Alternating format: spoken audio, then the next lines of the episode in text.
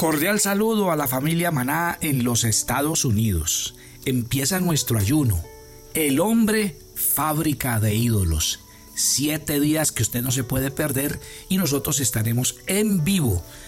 El primer día de reunión estaremos en la ciudad de Atlanta, lunes 29. Y usted se puede inscribir a estos números telefónicos 770 539-3573, 404-573-1572. El día martes estaremos en New York y usted se puede inscribir en el 347-792-2850. El día miércoles estaremos en New Jersey. 347-262-0095 y 908-414-4802 y a partir del día 4, del día jueves hasta el domingo, estaremos en la Florida, en West Palm Beach. Y usted se puede inscribir al 561 703-2320 y al 561-703-2052. Venga con nosotros, derribe sus ídolos, comience un nuevo año y permítanos orar por usted y por toda su familia. Los esperamos. Lo que me encuentro en el día a día en el área financiera de las personas es que nos pasamos escondiendo nuestra verdadera condición económica y financiera. No enfrentamos la realidad de nuestros malos hábitos y nuestra mala administración y mayordomía, sabiendo que eso tiene un efecto emocional muy fuerte en nuestra vida. Veo a la gente en esta área demasiado preocupada, pero sin tomar ninguna acción no les veo un plan definitivo con el que, puedan decir que quieren cambiar y tener un estilo de vida financiero completamente diferente. Porque solos no podemos y tampoco queremos. Este es nuestro devocional maná en donde oímos y obedecemos la palabra de Dios. Empieza un año nuevo y ya hay gente que entró al círculo vicioso. No hay plata, este primer mes es muy malo, hay que pagar deudas y se vuelve el común denominador. Tome un cuaderno y el ejercicio que va a hacer conmigo hoy lo va a pegar a su plan de vida 2024 en el área financiera. El ejercicio es la diferencia que hay entre las personas con respecto a las circunstancias de la vida y yo quiero que usted me diga qué clase de persona es usted. Escríbame en, el canal de YouTube Devocional Maná. Ahí hay un chat, usted puede escribir y usted me puede dar respuestas de lo que estamos hablando el día de hoy.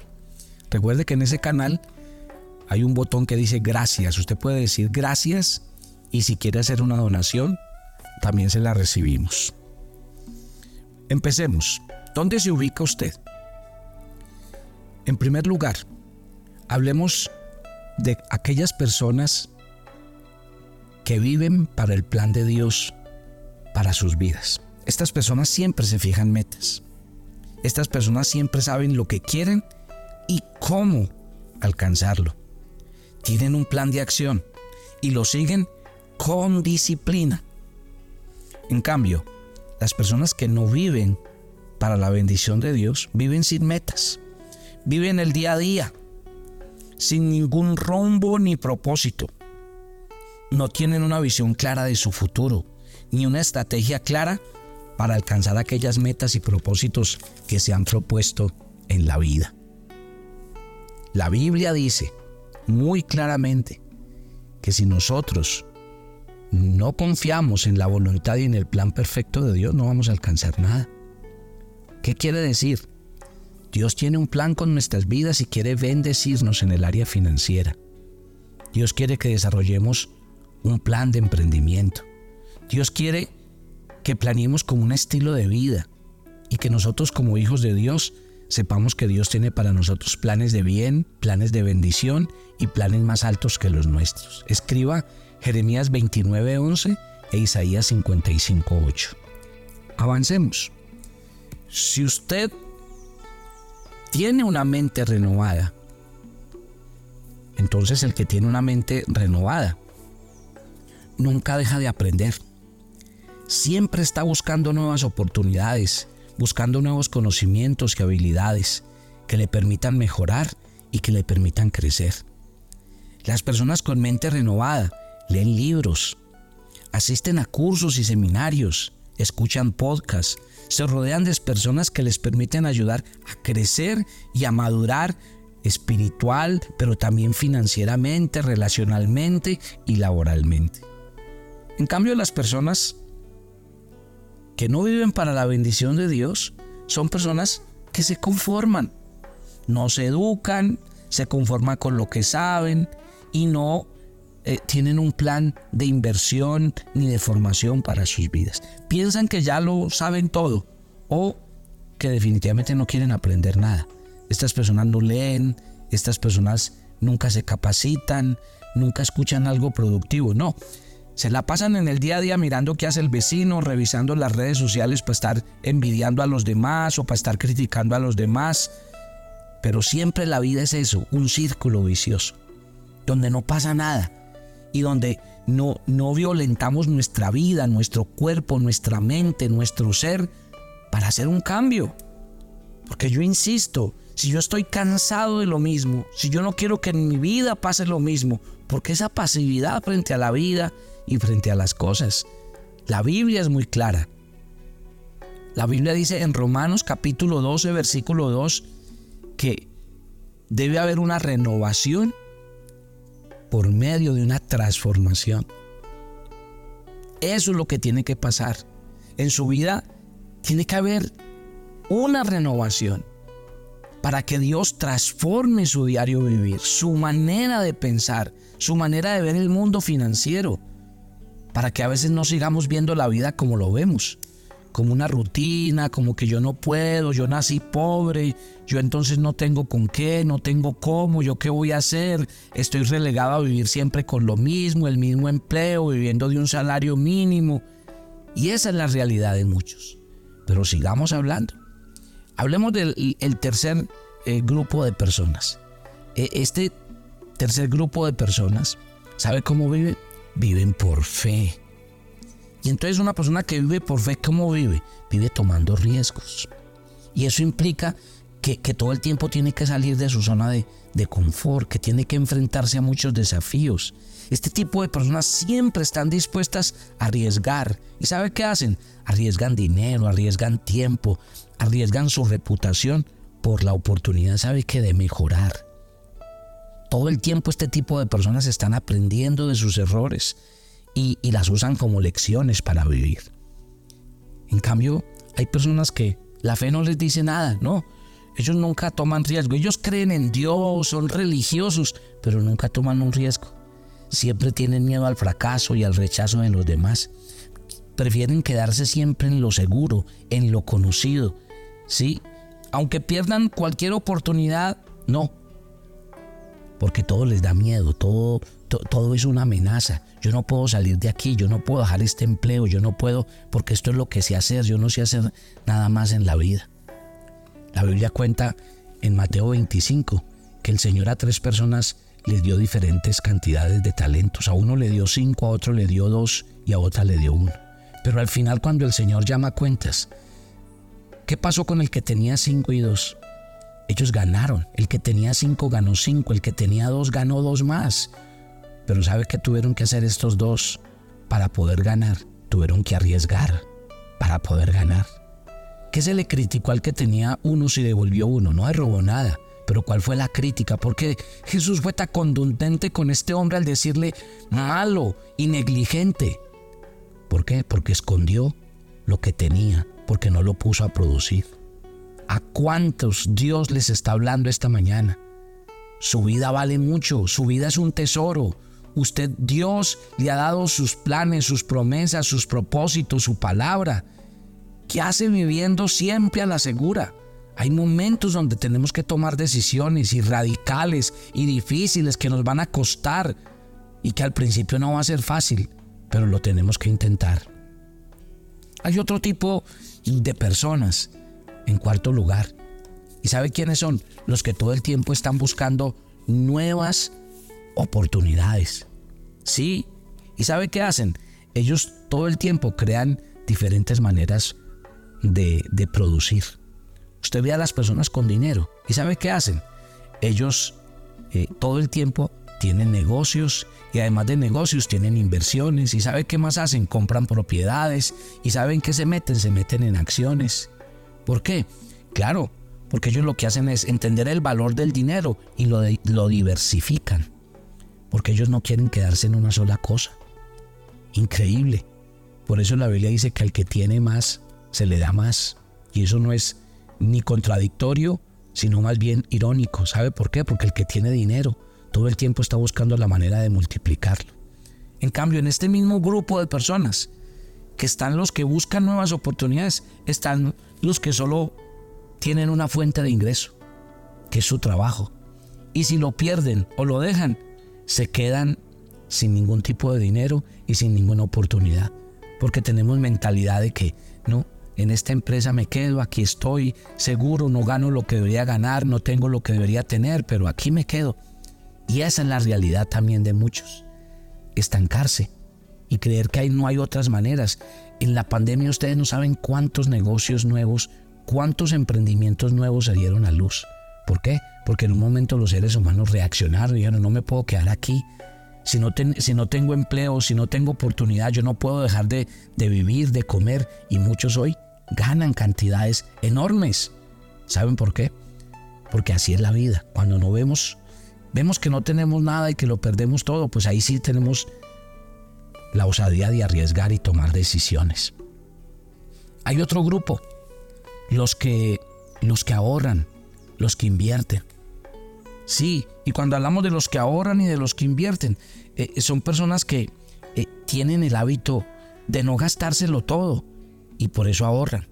Y de utilizar lo que tienen para ganar más. Y eso se llama inversión.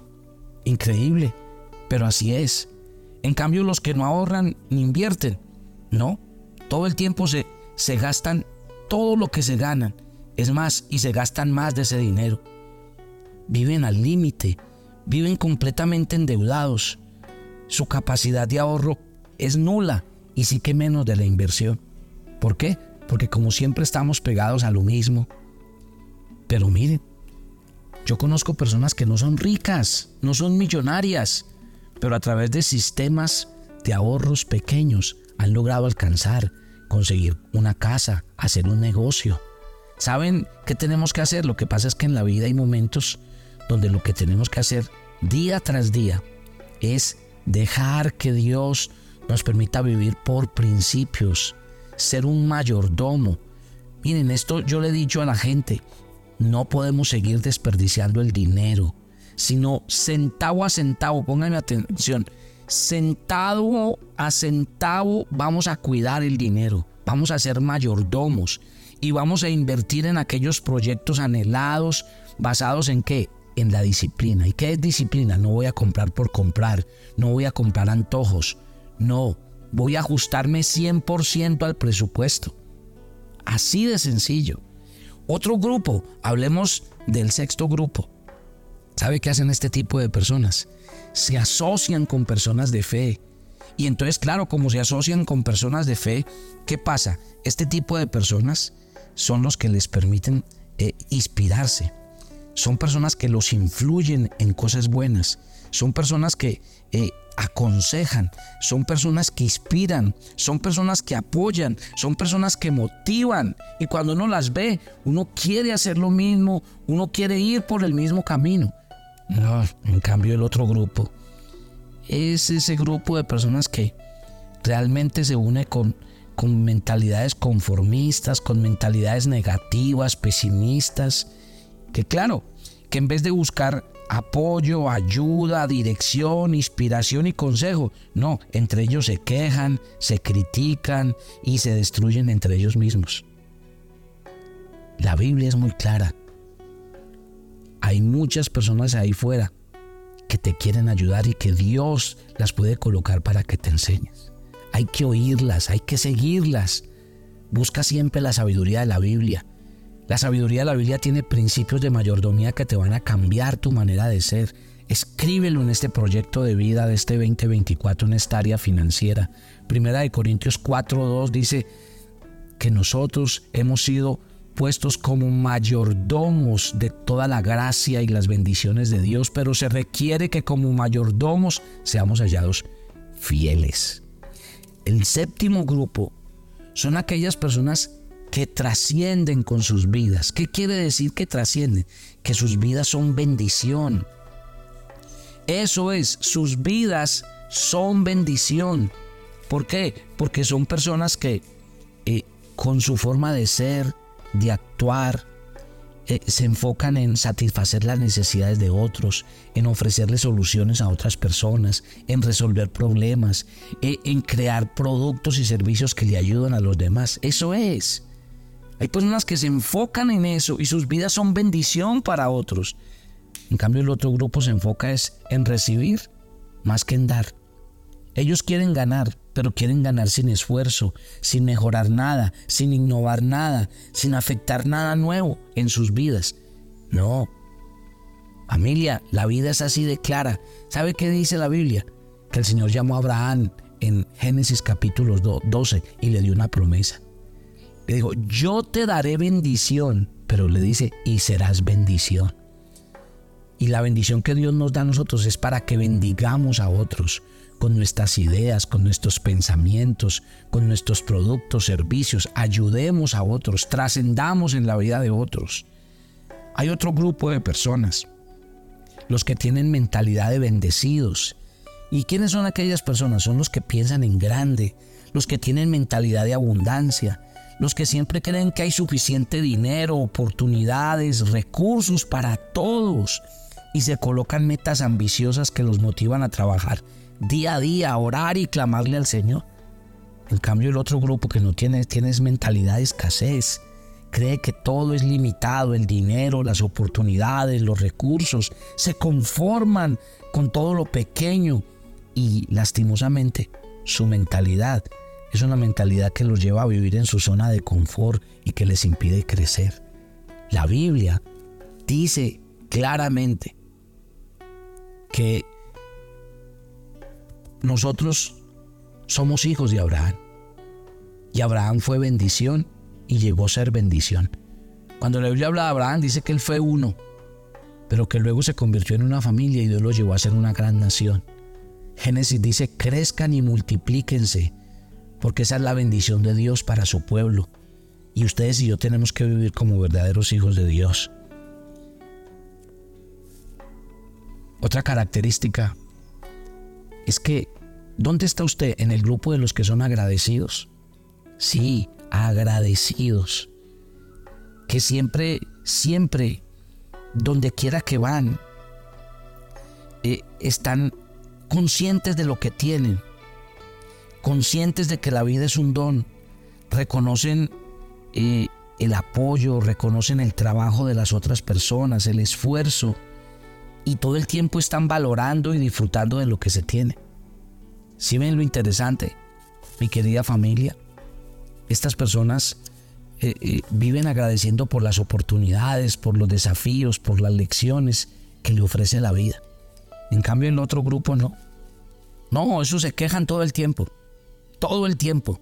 Y viven diciendo fue en vez de dar gracias lo que me faltó y sabe que viven haciendo culpando culpando al sistema al destino a la suerte de todos sus problemas.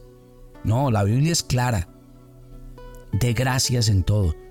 Sabe qué dice la escritura en Hebreos 13:5 sean vuestras costumbres sin avaricia contentos con lo que tenéis ahora porque así dice el Señor no te dejaré ni te desampararé contentos la actitud de gratitud es una actitud de vivir contento, pero siempre aspirando a más. Y por último, a ver, los, los hijos de Dios se cuidan. Y una persona así es una persona que tiene la bendición de Dios, se cuida eh, y se cuida en todos los aspectos de su vida, en la salud, en su mente, en su cuerpo, en sus finanzas. Son personas que hacen ejercicio, son personas que comen sano, son personas que se divierten, son personas que espiritualmente viven conectados con Dios. En cambio el otro grupo, en esa misma área de su vida, no. En vez de cuidarse, todo lo contrario, no les importa la vida, la salud, la buena alimentación. y en vez de practicar hábitos buenos, sus hábitos los destruyen cada día. ¿Qué piensa con este ejercicio que acabamos de hacer? Lo tuve que hacer muy rápido para que me alcanzara el devocional de hoy. Quisiera tener horas y horas para hacer un seminario y explicarles punto a punto, darles muchos versículos de la Biblia, pero yo quiero que esa tarea la haga usted. Coloque esto en su proyecto de vida. Realmente quiero decirle una cosa. Dios quiere sacarlo de esa maldición, esclavitud financiera que trae crisis emocional, familiar, personal, de salud. Pero todo depende de usted, ya de Dios no depende. Así que yo le pido que en su área financiera realmente usted se disponga en su corazón a vivir por presupuesto, a saber que tiene que ahorrar, que tiene que invertir, pero que también en su vida debe haber lugar para la generosidad y para la obra de Dios y la extensión de su reino. Padre, gracias por esta mañana. Gracias por este día y por esta área tan crítica donde yo sé que los cristianos te necesitan tanto. Quiero orar por ellos y quiero orar para que este año realmente haya un cambio en su mentalidad y en su vida espiritual que les ayude a vivir las bendiciones en esta área física y financiera de sus vidas. Oro por liberación y restauración económica y te pido en el nombre de Jesús que traiga resultados totales para la gloria de Dios. Mi querida familia de Maná, vamos a empezar siete días de ayuno, empezamos el lunes 29 y la instrucción es la siguiente. Mire, ustedes se van a conectar 5 de la mañana y 12 del día porque a esa hora vamos a empezar el seminario, vamos a hacer un seminario que se llama eh, El hombre fábrica de dioses. Vamos a hablar de la idolatría y va a ser un tema espectacular. Usted no se lo puede perder con su familia. Entonces vamos a empezar el ayuno y la idea es que ustedes se conecten a las 5 y a las 12 donde vamos a tener una temática especial. A las 7 ustedes se van a reunir en los grupos maná en todo el mundo. O sea, usted ese día va y se congrega en la noche en su grupo más cercano. Y desde allá van a escuchar el mensaje y desde allá van a orar. Todos los siete días vamos a hacer ejercicios con ustedes, vamos a orar por ustedes y con ustedes. Y el domingo 4 que vamos a presentar y nuestras primicias al Señor, también vamos a presentar nuestros proyectos del 2024. Vaya preparándose. Eh, tenemos una cartilla en PDF para que usted tenga toda la información del ayuno, para que haga el menú y todo lo que usted va a hacer. Así que Dispónganse en su corazón porque Dios tiene grandes cosas para nosotros. Los espero mañana. Bendiciones para todos.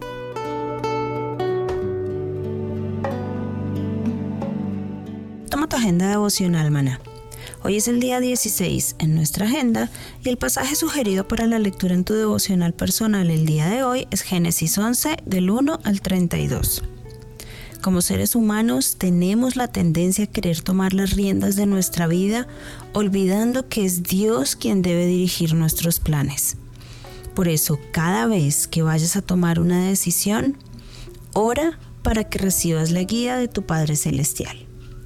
Te invitamos ahora a que respondas las preguntas que encuentras en tu agenda que te llevarán a conocer cada vez más a Dios y crecer en tu vida espiritual.